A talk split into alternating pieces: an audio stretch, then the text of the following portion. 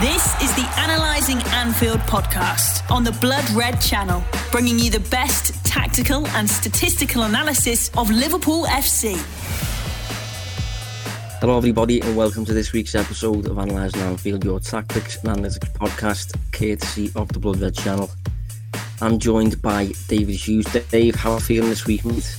Last week you were a little bit, uh, a little bit on the floor, wasn't you, Paul? yeah, um, a little bit better today, mate. So uh, it was touch and go whether I was going to be on the show at one point, but as I said today, a little better. Hopefully back on the mend. Um, so yeah, all, all good, all things considered. Good. Well, this is an important podcast. This is a big episode. Um, I've had a few messages this week from regular listeners, just being nice. People who are looking forward to the episode, asking us to record one. Because to be honest, analysing Anfield feels about 10 years old at the minute, um, considering what's happened in the past week. So last week, we recorded, I think, seven days ago on the Tuesday. And I recall saying that there wasn't a lot going on. and then days later, literally days later, about, I think it was about three or four, Liverpool have signed Thiago Alcantara. I'll that again. Liverpool have signed Thiago Alcantara and Diogo Jota. I hope that's how you pronounce his name. Um, so we've got those two to get through. Obviously, we've got to analyse them, the bones of them, and we've got to go through the Chelsea game and look ahead to Arsenal. So we've got quite a bit to get through this episode. Four big topics, really. Um, I was debating what to start with, but we, we can't be on track, Thiago, me Dave. No, I don't think. Um, what are your thoughts, Dave, on this transfer? This this massive, massive transfer. Yeah, I mean, you've just said it there. It did feel huge uh, for a number of reasons, really. Um, I thought, uh, you know, from in basic terms, just a really good move. Um, he has the potential to be one of the best midfielders in the Premier League. You can say he's, you know, one of the best midfielders in Europe as it stands. Um, okay, you know, he's he's 29, but you're still you're still probably guaranteed for me at least two years of of being in that kind of elite top tier. Um, beyond just, just a play, it just felt like a, a really big um, coup for Liverpool, the club and, and the team. It feels like you know they brought in a, a truly elite player when they really needed to. I think um, we spoke a little bit pre- previous episodes about it all. Although we it wasn't at this stage yet, we anticipated things would, could turn pretty stale quickly.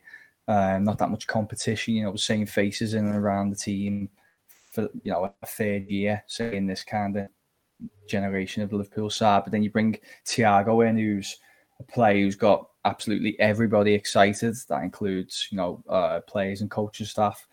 Um, he's got a pretty unique skill set, I'd say, as a midfielder, um, and he's he's probably at literally what Liverpool need in terms of be, being that other dimension, being more penetrative from the middle. Um, you know, maybe something that Liverpool were hoping Keita was going to be, but hasn't quite worked yet. I'm not saying they're like for like players, but just that bit more penetration from the middle. And um, I mean, all in all, Josh, a really, really good move. Yeah, it feels like um, uncharted waters a little bit, to be honest, because this is this has never really happened. I've never really felt like this regarding the Liverpool sign. I feel like I'm a Madrid fan, to be honest. um, Liverpool have never signed a player this in terms of someone who arrives at the club without making without needing to make any further steps in his career. He's he's already firmly on the elite table for me. Um, it's, it's hard to put in words to be honest how just how good this player is and um, how he's just kind of like the, the master really of, of what he does, the specific, you know, intricacies of his, his skills and his role, role he usually plays, what he usually contributes to his team. For me, there's nobody better in the world at the minute at doing it. Um, he's just he's he's just incredible, and he's he's, he's a, a step aside from the, the, the Liverpool midfield we became used to under Jurgen Klopp. Um, just in terms of you know what he's going to offer in terms of con- controlling the play, dictating tempo, probing from deep, um, spotting openings. But you know we, we've all played the game of football, right? every now and then during matches, you'll spot an opening, won't you? And you'll think, that's an opening that I, I will be able to make the pass. Thiago was a player who spots openings that others don't. But in addition to spotting them openings, he's he's got the technique to execute those passes as well. Um, so he, he can just open teams up when when they feel safe, almost.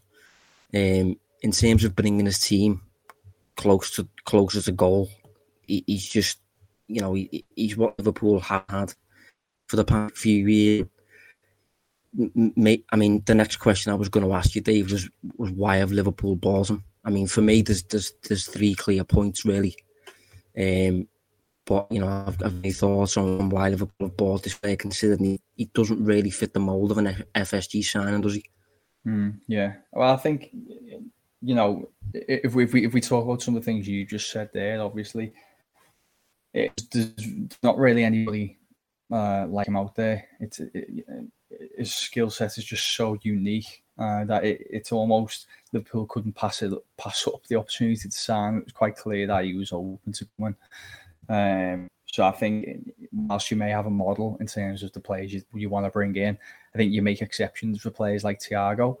Um, in terms of on the pitch, you know, as you've just said, the, the things that you can do, I think it's really interesting that it's his vision because that, it, that is something that is is is is just so phenomenal about what he does. I think he does um, put things, you know, pinpoint passes in between players.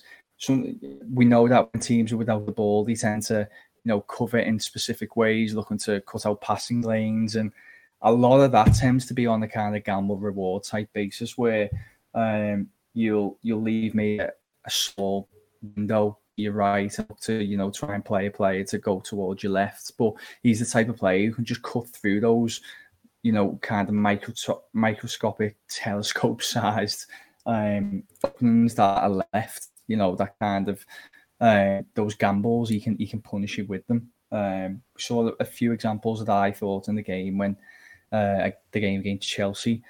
Um, but yeah, he, and he's just something that Liverpool haven't got midfielder wise we, we've toyed with the idea of potentially changing how they're going to play, um, maybe veering away from the the four three three that we've become accustomed to.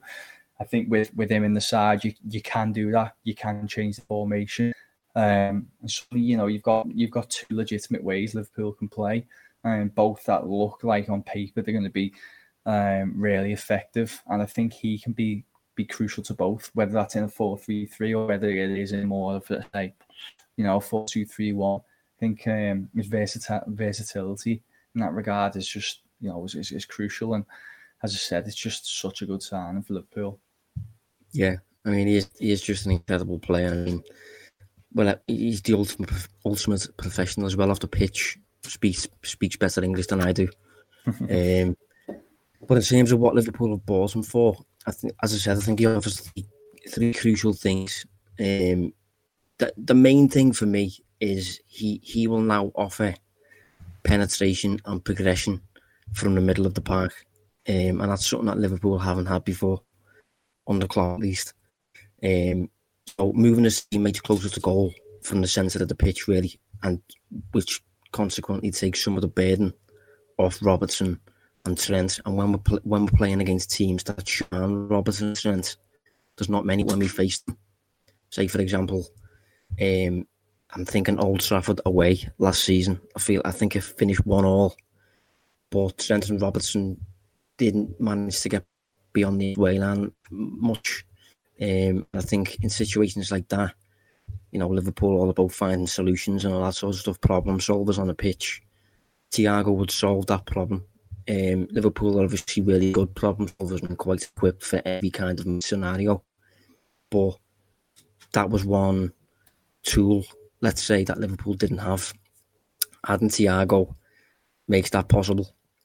Um, addition to that, I think we saw the things Chelsea, he'll ensure that when Liverpool are facing a, a low block, that Liverpool probing is really, really fast. That was one thing that really took my attention immediately. It's the, the lack of time he wants on the ball. He's got no desire at all to, you know, I don't know. I'm thinking of players like he pops it off, doesn't he? He seems to get, he seems Yeah. to pop it off really quick. Yeah, he, he already knows where the ball's going. The ball's at his feet for a millisecond and it's gone. And I'm thinking of players like Pogba, players like Grealish, who are creative in their own right, but almost become a bit predict- predictable because you know when they assume possession, you have a bit of time then to get yourself in shape, to get yourself organised. You know, where there's everybody, Thiago in terms of his probing, he's just he- he's a step ahead. That, I've used that, that term a lot since I've since Liverpool have signed him, since I've watched him. He seems to just be a step ahead. He, he did an interview with with Sid Lowe, um, maybe last year or, or something. And the, the key quote to take away from the piece from Thiago saying that, that something like the, the key the key in football, the most important thing in football is thinking fast. And I think you can just tell what the way he plays he is that kind of player. He'll ensure that when Liverpool face these teams that are sitting deep, the ball's moving quickly, switching side to side, constantly working this defence so that openings appear. And then, in addition to probing and making those openings appear, he then, as I said, got technique to execute passes through those openings. Mm, So, yeah. in terms of being that player who's he's got the key to the door, but won't be providing assists, funnily enough yeah, he- he's that player who he'll just be the kind of like the, the king of the middle third almost, and just just on the edge of the final third. Um, as I said, just probing. Probing's the word that keeps in mind, really. yeah. He's uh, because of his technical skill set, because he's so technically good. I feel like his his touch is always about pro- progressing rather than control. And what I mean by that is rather than getting the ball into control and looking to make your next move, I feel like he is always looking to progress with that first touch. You know, so if it's if he's receiving it into feet and he wants to go to left, he's taking the touch to open his body up and get left rather you know controlling it, then looking. It, it, feels like it all flows watching him play rather than in stages. Um, I think when when Liverpool fans get to watch him a lot more, they'll they'll see what I mean by that. You know, I think think of Henderson, think Henderson's you know an underrated pass to the ball. Some may disagree, but for me, is. But you, you do kind of see with Henderson, it's normally you know in stages of ball into feet, uh, ball out, and you know then then the pass. Where with him, it just all flows almost like in one movement. Um, which, as I said, it's unique, and I'm not sure really that's something you can just develop. I think you just have to be a technically gifted player, which which he is. Yeah, a lot of what he does, to be honest, of the way he, he plays on the pitch does feel very, very natural and very innate, almost as though Mm. some players have just got it, some players just get it, almost. I mean, and I was his, football education been top notch, considering he came with La Masia at Barcelona and all that sort of stuff.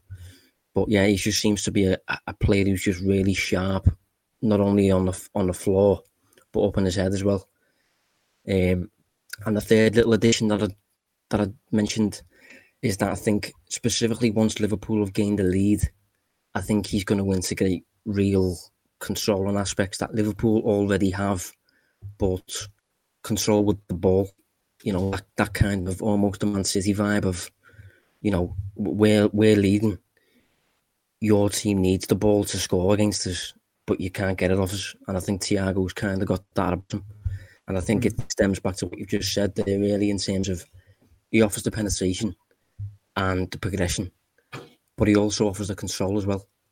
Um, which is, say, for example, if you look at a player like Wijnaldum, Wijnaldum completes roughly about 90% of his passes. Very, very rarely gives the ball away. Super safe, but doesn't progress the ball at, at, at all. So he offers you one side, but doesn't offer the other. Thiago offers both. Um, and I'm going to use a viz to to capture that. So apologies for those who are listening, but if you want to see this, you can. Um, hang on a sec. You can. You can go on YouTube to, to, to view this, um, but this this is just to to capture Thiago's control combined with his penetration. So hopefully this works. Yeah, hang on a sec. So can you see that? Uh, yeah, got it, mate. Yeah. So on the bottom, I mean, it's, it was very quickly put together, but on, on the bottom, you've got the progressive distance of a player's passes in yards per 90. And on the left hand side, you have the, the pass completion of a player. Now, up here, you've got Wijnaldum. Obviously, 90% pass completion, but in terms of his progressive distance, about 150 yards a game, which isn't very much at all. Alex Oxlade Chamberlain, well, I mean, that doesn't bode particularly well for him, does it? um, but you've got Naby Keita up here, James Milner, Jordan Henderson, fair middle of the road sort of stuff. And then obviously you've got Thiago as a little bit of an outlier in terms of completing roughly the same amount of passes as Wijnaldum in terms of accuracy, but progressing the ball in yards three times as much. So about 450 yards per per 90 in comparison to Wijnaldum's roughly 150. Is this from so, last season, Josh? This is last season, yeah.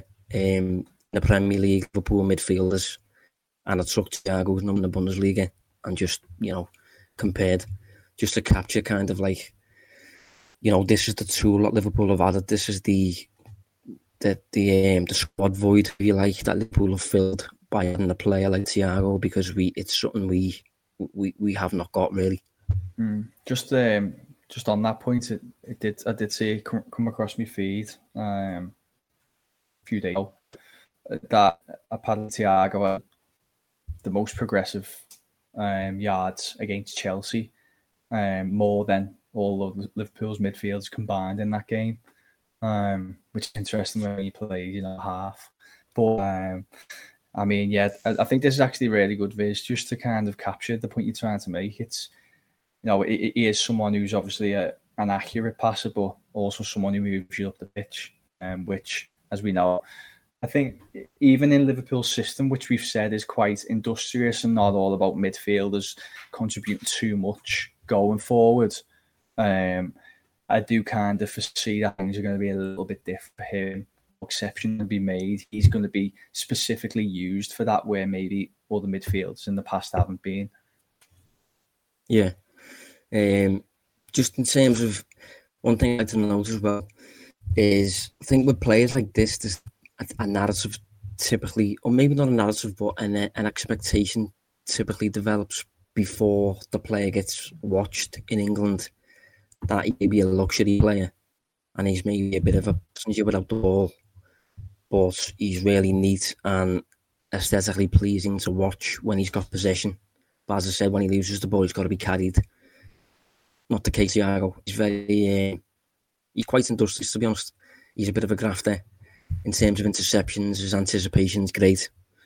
Um, I think he, I think he won a tackle against Chelsea. Actually, something against Chelsea, the ball out of play.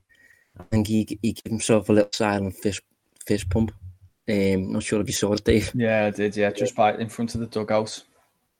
Yeah, I mean a li- little bit too over eager in terms of connecting with Movena for the penalty, but I'm sure that's just as I said over eagerness, and I mean I, I think that'll that's just maybe a little tiny thing that he's got to that he's got to remove and got to keep his head or something. But well, it's first of, game, isn't it? Fair I mean, yeah, I mean, Alisson I uh, spoke about to before. I haven't been Alisson his first few games wanted to impress to the extent that he was doing close turns and all that sort of stuff. So it's not really overly needed. It's just you know his, his first first appearance to make a good impression. But I just wanted to clear up that on the defensive side of the game, he he again fits fits the mold in terms of he's, he's not going to be a passenger. He's going to be working for the team, making just as many interceptions as his midfield teammates.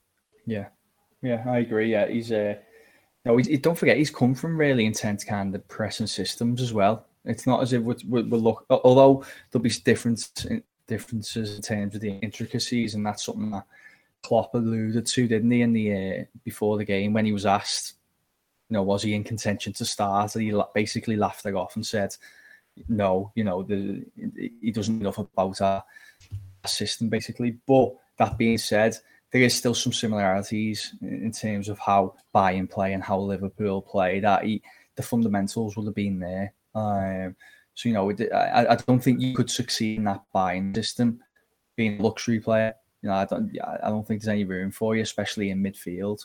Um, so that's something to to, to consider um, and reaffirm the point you're making, really. Yeah, Um, one thing that's interesting, Dave, one thing that has crossed your mind is Klopp's been really loyal to his, his midfielders, especially like when we got Fabinho in, when we got Keita in, Henderson and Wijnaldum still started every week and all that stuff. So there was a bit of a difference with Van Dijk. Van Dijk immediately came in. Alisson immediately came in. I'm curious to see what Klopp does with Thiago because this this player, as far as I'm concerned, is too good to to spend a few months on the pitch mm. as he starts to learn stuff.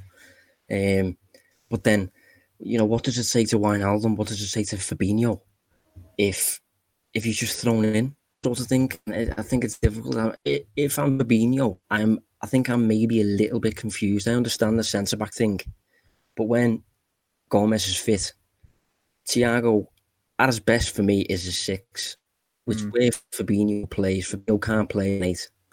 Um, so I just think, you know, we spoke about Lampard last week and having all these players to figure out and all that sort of stuff. I think Klopp, although he wants quantity, especially for this season, I do think that when everyone's fit, you know, who plays because the, the, for those who haven't seen a, a lot of Thiago, for me, Thiago is as good of a midfielder as Van Dijk is a centre back. That's the best way I can probably put it. So, in terms of how good Van Dijk is as a centre back, clearly above the rest and all that sort of stuff. In terms of what he does, um, Thiago was comfortably, you know, incredible, really. So, have you got any thoughts on that, Dave? No, it's it, it is really tough. I think you're probably looking at a situation where he he's only.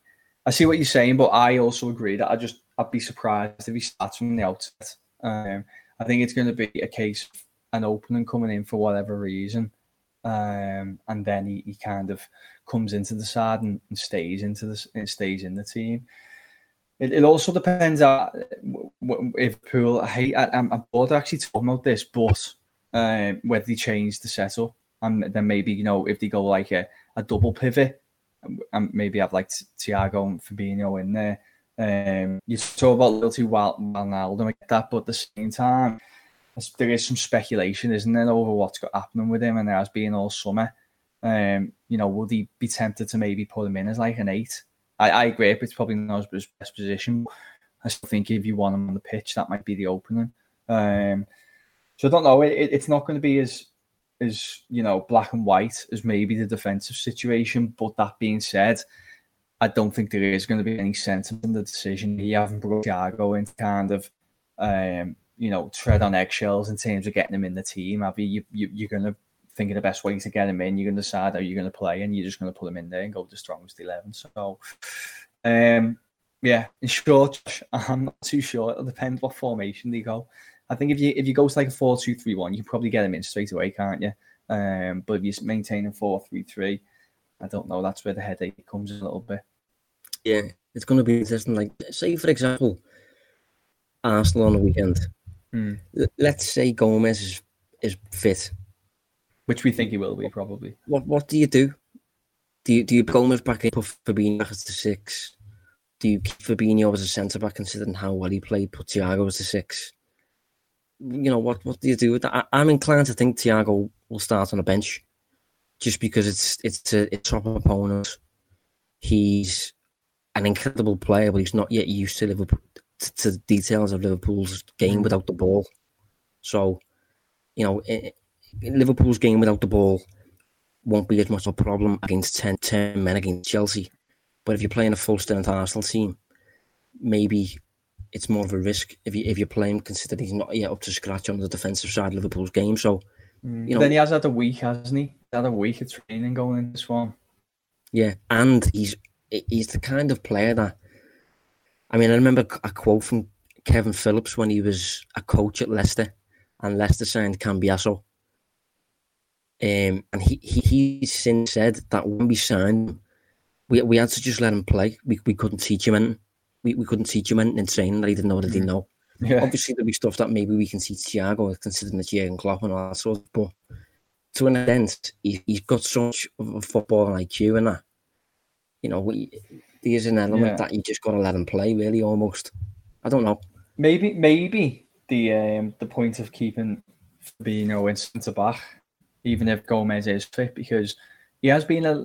I don't want to be too harsh, but he has looked a little bit off at times over the last few months, hasn't he, Gomez?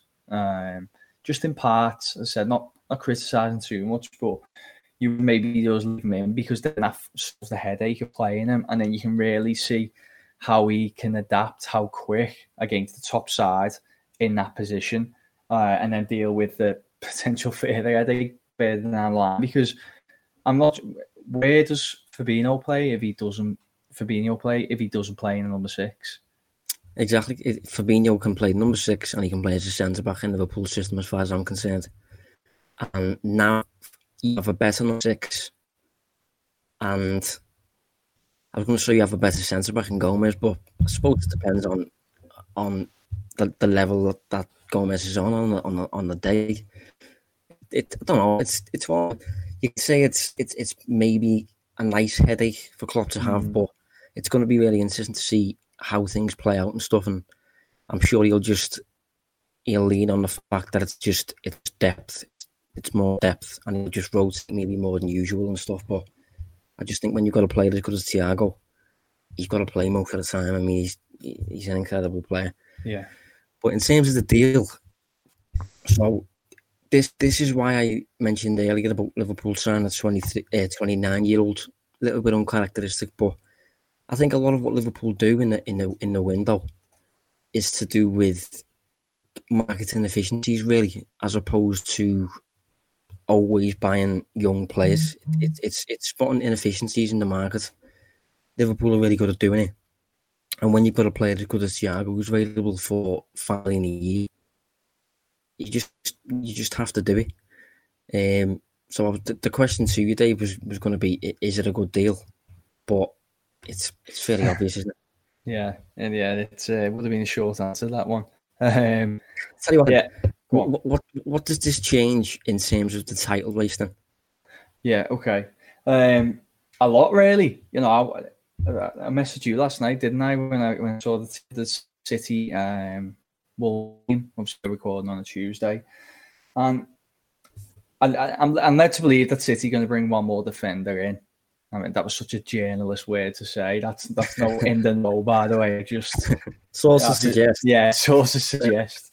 Uh, but it seems like they're going to. But that being said, I looked at that team, and it's still a you know phenomenal side. City have got uh, beat most teams, but I was a little bit like, is that it? You know, is that what are, are these the main team who are going to start Liverpool this year? Because if that's the case, I, I'm really backing Liverpool specifically with Thiago and and Jota, who will come on to shortly. Um, I just think yeah. you've you've brought in a, a, really top player, arguably one of the best in the world in the position. It's give the team a huge lift as well, and I do think it's it, it's going to be a big big player in terms of the title race this year. And for me, Liverpool are favourites now, definitely. Yeah, I mean, I was watching the City game last night with me with my dad actually, and I said to him at one point, how many of these City players get a team? Mm. I, I, think certainly one at a push two. But other than that, I don't think there was any. Um, I think the absolute given would be Kevin De Bruyne. Mm. And the, the, possibility would be Raheem Sterling. But then if you look at Sterling up against Sadio Mane mm. for the position, it's, you know, a bit of a question mark there. So, yeah, I, I know what you're saying. And um, think I wrote recently about the whole concept of players and points and all that sort of stuff. That might have been for Analytic 5, actually. Oh, yeah. Uh, the newsletter. Good plug. Uh, yeah. Um, but it's generally overestimated the, the impact that a player is going to have on a team's points total. But I think in this case, the, the answers that Thiago will have that Liverpool haven't had previously, it's it's going to be interesting to see the, the point Liverpool end up with because I, I can see the 90 mark being breached again, um, which I actually don't think has ever been done before in, the, in, in England. I think City have done it with two seasons in a row. Mourinho did it with Chelsea two seasons in a row. Liverpool are on the second season. This will be the third now. But just adding Thiago, the answers he's going to have, in addition to the answers Liverpool already have, mm it I just can't envisage many many match scenarios where Liverpool really struggling and and clueless and without the key to the door, key to the door sort of thing. Um, they have two plan A's rather than plan A, plan B, doesn't it? It feels like you know you put, put them in the pitch and it's a game changer, or if you carry on going maybe down down with the wing backs. That's you know that's so dominant as we've seen as well. Just yeah, it's uh, the, it's definitely added something to Liverpool's um, the the squad that they just didn't have, and it's it is going to be a game changer, I think, over the course of the season. Yeah, I mean, we will focus on Thiago quite a lot throughout the course of the season, see how he's used and that sort of stuff. One play we didn't expect to be signing so quickly is Diogo Jota. Um, he is a player that is for long term of this show, as mentioned fairly frequently, to be honest. Um, and again, I, I, will be honest. I think I think it's it's Dave who's who's give the majority of the shouts towards him. Mm. Um, so you know, I'm, I'm sure you're a fan of them, Dave, considering the amount of time you've mentioned them. But this is this must be a good deal from your perspective, then. Yeah, it's it's nice to see that one come to fruition a little bit because we've um, we've talked to a fair few players on the on the show, and it's quite interesting that you know somewhere Liverpool have kind of not necessarily agreed, but whatever high tech kind of analysis they do um, is is thrown up Jota as well. Um, really good move. It was also interesting that Jonathan David was reportedly a, a target as well because we've spoke about him on here. Um, but yeah, I think Jota just it, it's a move that makes so much sense. Um, I was quite surprised when I was looking at replies by Liverpool fans to some of the pieces on him. Uh, not necessarily mine, just in general. And people were like, you know, how good is he? I've had a few texts off mates as well asking, how good is he? I thought it was quite a common knowledge that he was he is quite an exciting player, but um, maybe not. The best way I could I could say, and I think I might be coining a term from Dan Kennett. Actually, he just he called him a statistical clone for Sadio Mane. So yeah, I thought that was show. Yeah, and uh, I can't add anything to that. Um, you know, if you look at his numbers, he's he, he's basically got similar output in, in every department, similar age to what Mane was also as well. Um, obviously, he's extremely versatile he, he looks like he's going to be naturally fitted to that left, the way he, you know he's right footed, so he can cut in. He's a wide man, but like Liverpool's forwards, he isn't much of a goal creator. He's instead a goal scorer. Um, he just, it, you know, it's as I said, statistical clone of Mane is is, is a perfect kind of overview of, of what Liverpool are getting. Yeah, I mean, for those who signed up to the Analysing Anfield newsletter so far, um, thank you. You will have received a newsletter on Thiago on Friday, I think it was. Um, you can sign up. The link underneath this YouTube video if you're watching on YouTube. If you're not, um, go to my Twitter at Distance Covered. It'll be somewhere there. If not, just send me a direct message. But I'll be sending something out probably tomorrow, the Wednesday, on Jota. Um, just on a, on an aspect of his game probably, but in terms of his output, in terms of why Liverpool have targeted him, put this together before just to what he's doing with the Wolves. So hopefully you can see that. Yeah. So that is last season, and that is expected goals plus expected assists per 90 minus penalties. So not including penalties. So obviously th- th- these are playing with real attacking output in terms of creating shots and shooting themselves. So you've got an obvious top five there of, in case you haven't grasped already, Pep Guardiola is a bit of a cheat code with, with this sort of stuff. So first you've got Gabriel Jesus, second Sergio Aguero, third Kevin De Bruyne, fourth Mohamed Salah, fifth Raheem Sterling. And then I've just included a few names just to capture where Jota is, sort of thing. So you've got eighth in the league, Sadio Mane, 12th in the league, Roberto Firmino. 18th in the league, Marcus Rashford. 21st in the league, Diogo Jota. 42nd, Ismaila Sarr. And in case you're wondering why Liverpool have never bothered with Wilfried Zaha, he's 97th.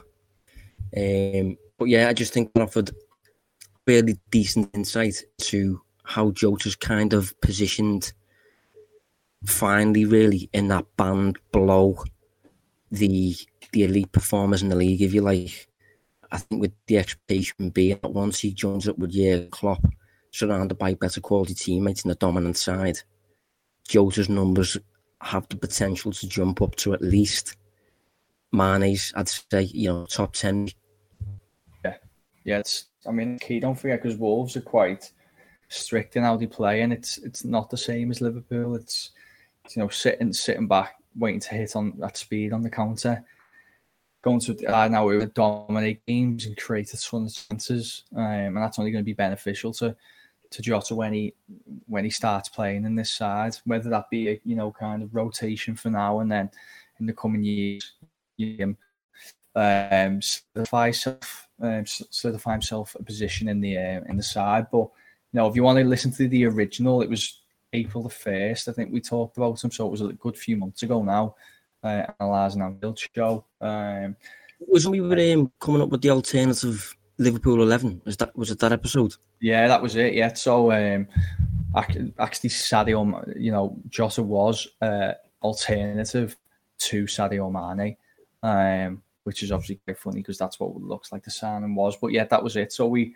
we did a small series, didn't we, where we tried to find alternatives to Liverpool starting eleven, and we did it in parts. I think this one was April fair or there or thereabouts that um, that we talked about him and potentially coming to Liverpool just based on his his output and you know the, the kind of he scored something like 42 mm-hmm. goals in three years in England, which um, okay, one was in the championship, but for side like Wolves who I do like, um, but you know in terms of how many mm-hmm. chances they create and things, I thought you know that's that's really impressive and we got the expect numbers to kind of match, as you pointed out there. So it's a, it's a, it maybe seem a little bit low key to people, but it's a, it's a good move and another good move. Yeah, I think it is. Um, just on his his, his two footedness, because this is something that I looked at during Jordan lockdown when we were just completely out of ideas.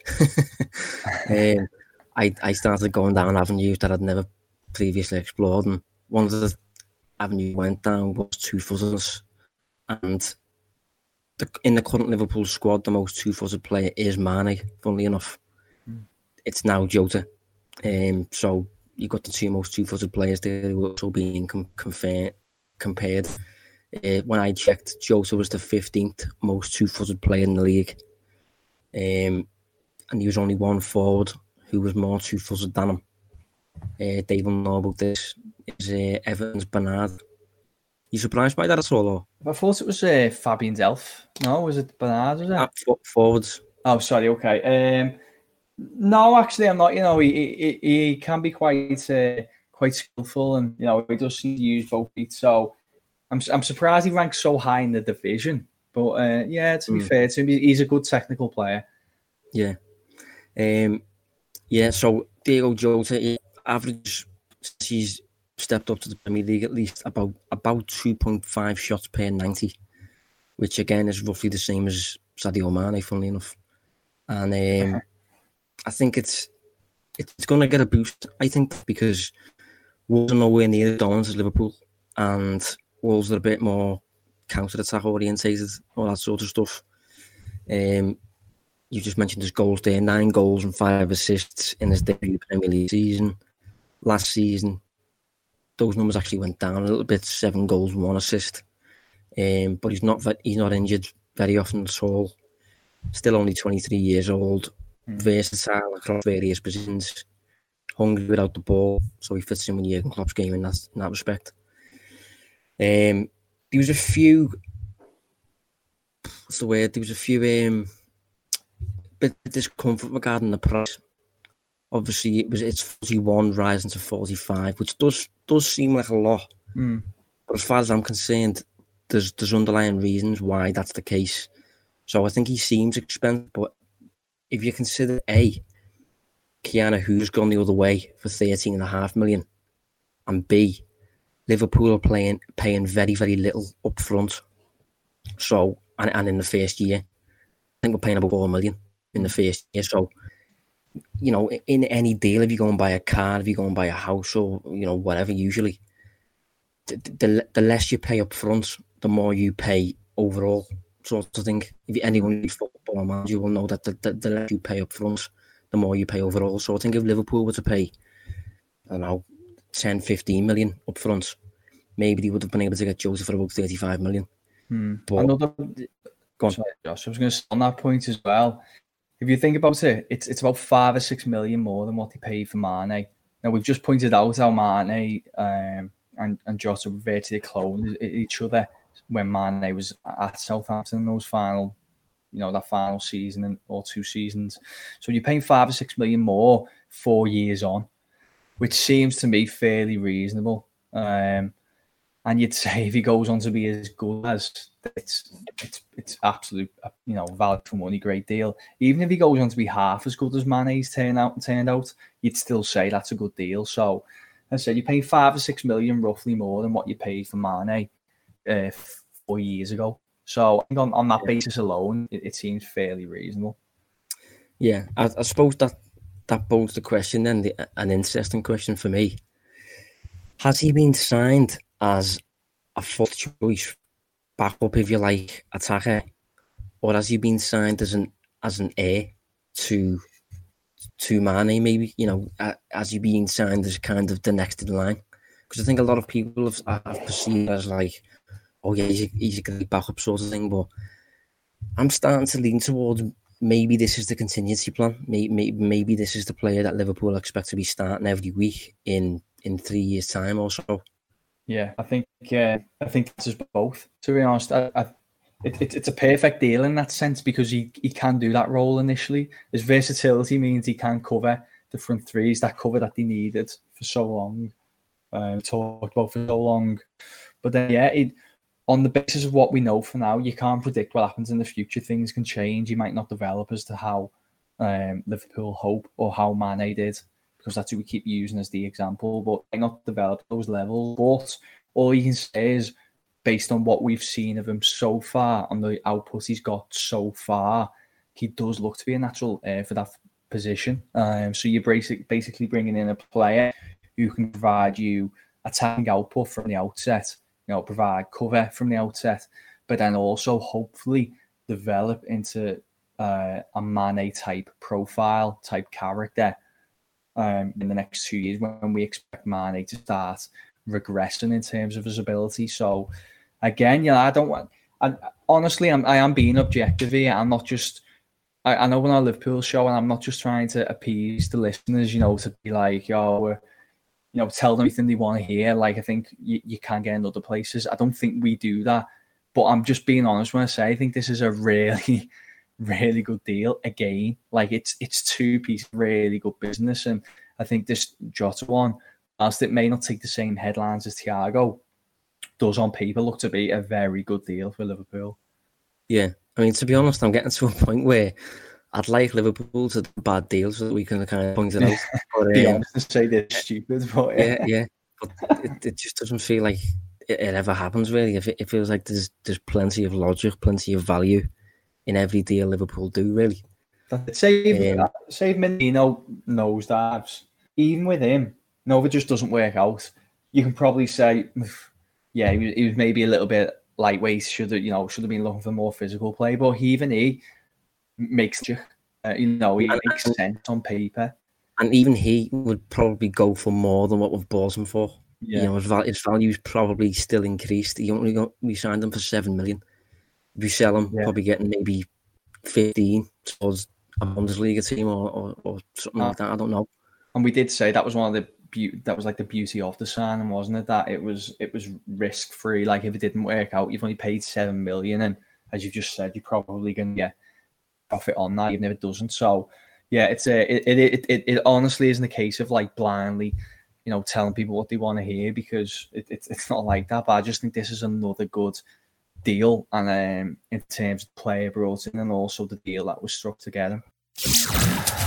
Analysing Anfield on the Blood Red Channel. So Chelsea then, Dave. Um, yeah, I don't know about you, but I, I thought it was a bit more comfortable than I, than I initially expected. Obviously, it was ten men for half the half the match, but um, yeah, I felt like it was a I felt like it was a, a dominant Liverpool performance. against ten men, but against against eleven men as well. Yeah, I agree totally. Um, I was a little bit, you know, I was a little bit disappointed with Chelsea's ambition to try and, um, I don't know, try and win the game. You know, attack Liverpool. It's quite clear that they just weren't going to sit back and try and replicate some of the um, performances that other sides have adopted. So you know, like I think Arsenal have have, have done that where they've sat back and try and hit Liverpool on the counter, and they've had some success over the last couple of months. But um, I thought Chelsea really struggled. They, they obviously had one game plan, which was to um, use Timo Werner's pace to to try and expose Liverpool's right. Um, they were probably a little bit buoyed when they saw that Fabinho was playing instead of Gomez. But um, although I thought Werner was good on the day, it, as a tactic on the whole, it, it didn't quite work. Um, and yet Liverpool controlled the first half, and then obviously when when Chelsea went down to ten men, you knew that um, it was very unlikely they were gonna they were gonna keep Liverpool out, and Liverpool I expected to actually score a few more goals than what they did, but in the end it was a, a fairly comfortable two 0 win. Yeah, I mean, you know, eighteen shots to five, 62% possession, and the expected goals had Chelsea, sorry, Liverpool 2.6 and Chelsea 1. Um, but 0.76 of Chelsea's was the penalty. So without that, they've got they've got virtually nothing. I remember an effort from Werner outside the box that went just wide of the post. I think that's probably the only real threat that we had. Chelsea seemed quite reluctant to engage during the match. Mid block, counter attacking through Werner. Um, with Werner obviously deployed on the left up against Trent and Fabinho, with um, Kai Havertz playing as a bit of a false nine sort of thing, which I think he's I think he's better through the middle. I think I said last week you're, you're missing the trick if you don't play him through the middle. Um, and I could understand Werner being deployed where he was, but I think I think Chelsea will have expected Liverpool's right side to be weaker than it actually was. I think Trent was okay on the day, probably better defensively than he was on the ball. To be honest, for mm. one of the few times, and Fabinho was obviously flawless, wasn't he? Yeah, he was. Yeah, thought he thought he done well. There was there was one where I think he loses one on one initially, but then after that he uh, he done pretty well. I thought, um, but we have said, haven't we, uh, a couple times that not not in the build up to this game necessarily because we didn't know it was coming, but we've said in previous episodes that if Liverpool didn't go and buy centre back, that wouldn't be the worst worst thing in the world because they, they benefit from having Fabinho, who's a versatile player who can do who can play in more than one position, um, which is the you know one of the key points where you want to try and buy players who are quite versatile because they can fill different holes on the pitch. yeah, Milner who can play anywhere, um, yeah. you know, Mr. Utility. So I think uh, sorry Sunday was just a really good example why it pays to have those players in the in the team. Yeah, I think I think he's he's a lot more suited as well um, to playing alongside Van Dijk as opposed to, say, for example, when we played Bayern Munich, where he played alongside Gomez, I think, or Matip maybe. Because I think Fabinho was more of a go and get the ball type player. Um, good in 1v1 duels, good when he's allowed to be aggressive, whereas I think Van Dijk's more of a more of a covering centre back who kind of just um, not holds his position but waits for a mistake to happen as opposed to going and winning the ball. Um, so I think Fabinho and Van Dijk bounced off each other quite well. Hmm. Um, maybe it'd be a bit different if Fabinho was playing alongside Gomez, but hopefully that won't happen. It probably shouldn't happen considering Van Dijk's played something like two seasons now without suffering from an injury. Um, obviously, Thiago won a half time. Um, we've spoken a little bit about that, and I, I, can't not include the stat, Dave. I'm sure you know what one I'm talking about. Yeah. Um, so in 45 minutes, 45 minutes on the clock, Thiago completed the most passes by a player in Premier League history um, with 75. I think that was more than any Chelsea player on the day. And um, I don't know. I mean, accumulating passes is it a, is it a great thing? But I think in Thiago's case, it, it does offer an insight into the kind of player he is and the influence he's going to have over Liverpool's um, breaking down of a team like that. You know, just constantly switching the ball side to side. Whatever side the ball's on, he goes and helps out over on that side, and just seeing plenty of the ball really. Yeah, can I just say on this, in, in the interest of the big rant I had, a, you know, a few minutes ago about being completely fair in my analysis, I uh, I wasn't that blown away by this. Like, I um, yeah, I, I thought uh, it was interesting, but it felt like in the fallout of the game, everybody was just going mad for this performance. And maybe it's because I know how high his ceiling is. To me, it just felt like he's got so much more to give, and you'll have so many reasons to celebrate a Thiago performance over the next few seasons that it didn't really need to be forced about this one. I, I thought this one was just a, yeah, fair play, good, good, you know, good, solid um, performance. But at the end of the day, it was it was against ten men in a, against the side. He was sitting really deep, and his role was to be in the centre and just keep moving the ball. You know, as as we touched about already, using that term, probing. So that involves getting on the ball a lot, passing it on a lot as well. Um, so the accumulation of a lot of passes didn't really surprise me nor blow me away. Um, and hopefully I'm not opening myself up to criticism there. It's just it's just honesty. I think knowing what Thiago can do, I think you don't really need to force the uh, the excitement over this over this 45 minute cameo because you're going to be given a lot better days ahead. I guess is is how I conclude what I'm trying to say.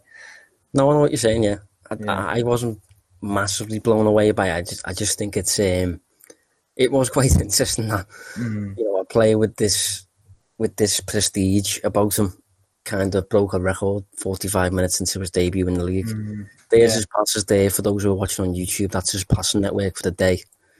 Um, obviously, as you can see, on the very edge of the final third, side to side to side to side to side, all that sort of stuff. Very few passes into the actual box, which captures how he's kind of the player who's going to bring Liverpool to the final third. And um, he's going to be crucial to that side of things, really. Mm. But uh, yeah, I know what you're saying. I think I think what it did do, I wrote a vote for the Echo. I got asked to write a piece on it, um, and I think although it wasn't, you know, amazing, and although it's it's it's against ten men, you know, couldn't really be easier at the end of the day. I think what it did do, it, it kind of offered an insight into into what he's going to offer Liverpool. You could tell, as I said earlier, about the probing really quickly switching the ball from side to side, penetrating through the middle as well as the flanks. You did get a taster of, of what he's going to offer Liverpool. Um, although it's it, we're going to get it much more in abundance, and we're going to get it against tougher opponents when we're when we're going to value it a lot more. But I suppose when people have seen it first time, and when he breaks a record doing it for the first time, you know, it, it, it probably does come across as a bit of a big deal. Mm. Um, like this, for example. Again, apologies for those who are listening, but that one, see that, Dave? Yeah. When that happened, I almost started crying because that's that's the kind of pass, right? That we just haven't seen for years. it's not like you know absolutely amazing or like that. It's just a case of like you, you almost um it just caught me off guard because you're just, you're just so not used to seeing it. You expect the ball to go to Trent and then for Trent to do a pass along that along those lines. But for Thiago to do it, for the central midfielder to do it, you know, breaking lines like that, it, it was just um, it was just uncharacteristic of what we're used to over years and years. You know, five years of Klopp. It's just something we haven't seen, and it's, it's a new element that we've added. I will agree that I think this pass in particular really stood out. Um, I remember being impressed by that pass, and it, that was when I was talking at the top of the show about um, exploiting those very small windows where a defendant player may let may gamble on the ball not going there. You, you, know, just these little openings, and they'll be they know they can probably gamble and not going there because the player won't be able to execute that pass. It was that one in particular that I was thinking of. I was thinking of Abraham, you know, obviously wanting to show Thiago out towards Trent, knowing that um, there's probably a yard to his right where the ball could have been threaded through, but it's very unlikely that's going to go there. And then obviously he then puts puts that ball through and exposes that gap. Um, so that's pro- that that I will say that was the one I was thinking of. I think my original point was I was just trying to say it just felt like it was, um, you know, his performance was being over analysed, and I didn't think it was needed because, as I said, those performances will come further down the line and they'll be a little bit more authentic, where you can, you know, kind of throw your arms in the air and say he's unbelievable. Um, yeah. Which, as I said, I think they're going to come soon enough. Yeah, I'd just like to, to to show one more as well. This pass also took me fancy. Um, again, you'd expect it to go wide to Fabinho. It didn't. It went into Salah's feet with, as you can see, Marcos, Marcos Alonso really not expecting the pass. Um, and for, I thought that one, it didn't really get many headlines and like that, but I thought that one was vaguely comparable to the the big Champions League final one when he finds um, I can't remember who he finds. He finds maybe Dean, the goal. Yeah, he finds yeah. Di Maria in the on the edge. Of, uh, not Di Maria. He finds uh, I think Kimmich. Yeah, Joshua Kimmich. It was yeah, I'm sure it was Kimmich or Kimmich was there. Yeah, yeah but it, it was a it's a pass like that, and if you think of if you think of what that's adding in terms of value, you know the the likelihood of Liverpool scoring before he makes that pass compared to the likelihood of Liverpool scoring after he makes that pass. He's going to add that. He's going to add such value to Liverpool's goal threat, mm-hmm. sort of thing, from a data perspective, which Liverpool are obviously going to um, be exploring beneath the surface. But in addition to Thiago, I thought one little note that I'd like to make Alisson's save on Jorginho's penalty, I thought was quite interesting because he's the first keeper I've seen face Jorginho at the penalty spot and not move until the ball's been kicked, and it worked. Hmm. Yeah, I I, uh, I, watched the pen back. I knew we were going to talk about it, and I didn't I didn't actually spot that. I was looking at, it, I was thinking, what did, what what's what is it? Maybe you're going to allude to is that you know like claps his gloves before he's about to take it or something like that. Just mind games, but yeah, it um. Yeah, because that's how he kind of sells his penalties, doesn't he? he uh, the big thing about a stutter is to try and get a a jump on the goalkeeper. And no, to be fair to, to Alisson, he doesn't he doesn't move. Stone. Yeah. No, it's, it's just the first time I've seen it happen, and it, obviously it worked. Jorginho's penalties are about watching the goalkeeper move first, wherever he moves, put the ball the other side. Doesn't even have to be in the corner, just has to be the other side. But I thought Alisson was, you know, super cool, really, letting the um, the penalty taker come in first and making a save. But we better move on to.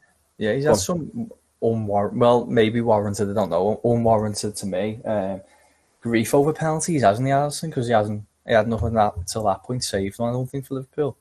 Yeah, I think in addition to not saving one, no, specifically in the shootout a few weeks back, he didn't even get close to mm. any of mm. them. He was getting sent the wrong way and stuff, and I don't know. I'm not really an expert when it comes to penalties saving, yeah. but it can it can be looked though. Like people say, no, oh, he's he's good at saving penalties, and you're like, if you watch those penalties back though, like I'm thinking like a Pickford type character, he's renowned for being a good penalty shot stopper. But it's like if you watch them back, it's just if you go the right way, isn't it? That it, mm. that is it. I don't mean taking take nothing away from goalkeepers. I'm sure there's, there are some that you know kind of do have a talent for it, but it is luck a lot of the time. So mm, yeah, yeah, we'll move on anyway. Yeah, um, the team that we lost the shootout to a few weeks back, we are about to face. And to be honest, I'm hoping that the real Liverpool turn up because the past two times we faced Arsenal, Charity Shield, uh, uh, Community Shield, is it? Mm. What is it? Yeah, it's the uh, Community Shield. Yeah, and at the Emirates, few week, few weeks earlier, obviously after Liverpool won the league, we got beat. We got beat two one, two big errors. So I think I feel like Mikel Arteta's got what got two over Klopp, um, without really doing much. Um, and I'm hoping that the real Liverpool turn up and actually remind Arsenal that this is the team that beat you 5 0 and then the following year beat you 4 0 and then the following year beat you 3 0 or something like that. I think we had a run against Arsenal where we just, we just consistently battered them year in, year out. So I'm hoping that happens again. yeah. Um, it felt very one sided in that. Um, think it's, psychological, from a psychological point of view. I thought that the game at Anfield last year at the start of the season was quite one sided and and then there was that shame of really drawing five all with the with the second string as well. So yeah, um, in the cup. Yeah, that that one sided game was I think the the game for Liverpool's fullbacks. I think it was the I think Emery play, played a really deep defending midfield diamond. Just give um, Trent and Robertson the freedom of the fr- flanks, Mm. and he just cross after cross after cross. Eventually scored one with massive scoring, I think. But um, in terms of Arsenal, obviously they started with two wins. One was comfortable against Fulham. The other one, for me, was quite lucky. They played West Ham, didn't play particularly well. The expected goals on the day 1.4 for Arsenal, 1.9 for West Ham. Um, and Arsenal have had a total so far of 19 shots. Um, for perspective, that's the same as Richarlison and Calvert Lewin. Um, Liverpool have had 37. So we know from past episodes, we've talked in the past about Arsenal not really shooting that much. They shot six times against West Ham. Um, West Ham, I think, had 12 or more. I know they had at least double the amount of shots. Mm. This was at the Emirates. So, yeah, I'd expect Liverpool to. I, I just want Liverpool to really demolish this team, to be honest. Get a big win. yeah, I, uh, yeah. I think what really stood out for me watching that West Ham game was seemed to be an inefficiency to be able to deal with like aerial balls into the box. You know, I know they've got um is it pronounced Soichek West Ham? Uh, yeah. Yeah. So it's yeah. Yeah, Souček. I know he's really good in the air. He's actually a player I like. Maybe not a Liverpool quality player, um, or even that's you know a top four player, but he's a player I like. He reminds me a little bit of Fellaini sometimes. I was going to say Um, Fellaini, yeah. Yeah, which you know he's a good player. But anyway, I just felt that Arsenal struggled with set pieces into the box and also crosses into the box. And whilst Liverpool don't have the tallest front line, I always think like the likes of Mane, for example, is is so good in the air and he's just so strong and he's got a really good leap on him. And it it may not necessarily be the initial header uh, in terms of putting it goalwards, but I think the second phase of play, so maybe a, a loop ball and then a head down or um, you know, headed back across goal. I think that's where Liverpool could maybe punish uh, Arsenal in this game. Yeah, I mean, for quite a while now, despite not really shooting that much, they have um, they've overperformed f- for a while. Um, I think they're overperforming already this season. I'd be surprised if they're not, considering they got three against Fulham. I think they got two against West Ham. What was the West Ham result? Uh, 2 1. Yeah, so they've got five goals already. I'd be amazed if they've got five XG. Um, I'll double check that in a sec, but yeah, they benefit from obviously the finishing capability of the likes of Aubameyang, who's going to be a major threat. He's probably going to do similar to what Werner was doing up against Trent, and maybe Fabinho if he plays with Lacazette, maybe through the middle. Um, and Aubameyang's probably going to try and do exactly what he did in the Community Shield, which was, to be honest, fair play. It was a great finish. It was a great move as well. Yeah, it was. Um, I, I I wonder just what you thought. I, I do wonder whether it's going to get a little bit um, same oldy, that kind of cutting in from the Yeah, cutting in from the right for Aubameyang. Put it this way, I'm thinking of taking him out in my fantasy football. Um, just because I do wonder whether, you know, Sarge is going to get so accustomed to it. Um, and all his goals I've seen to be the same. And I'm not, you know, he can execute them brilliantly, cutting in and, and putting it in, you know, a top corner or the other side of the net. But I do, uh, I do think Liverpool, having been done by it already, will be a lot more prepared for it in uh, in this game. yeah. I mean, he's already out my team. oh, there you go. Yeah. Yeah, he's already out my team. Um, but yeah, Arsenal using 3 4 3 twice against Liverpool in the past two meetings and both matches so far in the league. So it's pretty certain that they're going to go with that. Um, would you play Thiago, Dave, or Uh, it's at Anfield?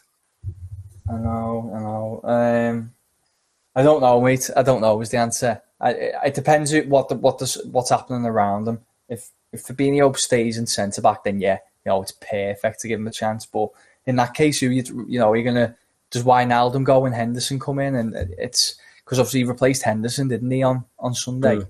But there was the kind of excuse of there being a slight injury. Um, I don't know, Josh. I think I, I don't. I don't think he plays. To be honest, no. I, I think he starts on the bench. I, purely because it, I just know what Klopp's like. I don't think he'll. I think he'd view it as a sign of disrespect almost to his midfielders. But if, he, is- if he just he throws Thiago in despite having Keita, Henderson, Wijnaldum, Fabinho as like lieutenants for him for years. Thing is, I, think I was going to say, sorry, I keep cutting you off say. I, I think uh, I think he'll wait for the time where he can rotate without his players thinking into it. And once he's rotated a bit, I think Thiago will then kind of stay in, sort of thing. Yeah, like solidify a role.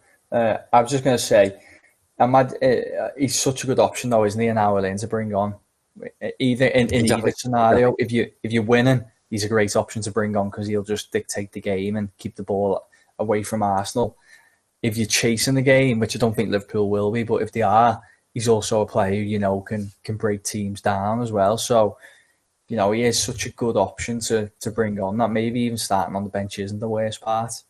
Exactly, that's it. He, he can come on and offer you a key to the door, but he can come on and offer you the control as well. So he's that's that's that sums up what he's offering really. But we'll have to round up anyway because I think we're past the hour mark. I'm just guessing, but I think we are. So um, verdict with Arsenal, Dave. Um, yeah, I, I, I think the luck's going to run out a little bit in this decent run they've had against Liverpool recently, being at Anfield as well. I, I don't think they're going to get blown away, but I'm going to go. I think I go two one, but a, a more dominant performance by Liverpool. I'm going to go 2 0 Liverpool. Um, I see Aubameyang as the only real threat, and I think after conceding to him, Liverpool will be a lot more aware of what, what might happen.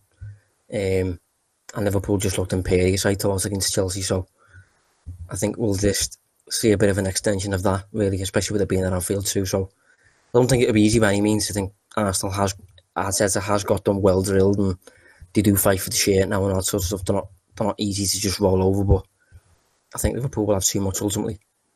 Um, but we'll round up there anyway. Big episode, we got through it. Um, maybe we'll have more next week when we've got a bit more time, a bit more room to breathe. Um, yeah, thanks for joining us anyway, Dave. Yeah, cheers, mate. Cheers, everyone. And we will see you next week. Thanks. You've been listening to the Analysing Anfield podcast on the Blood Red channel.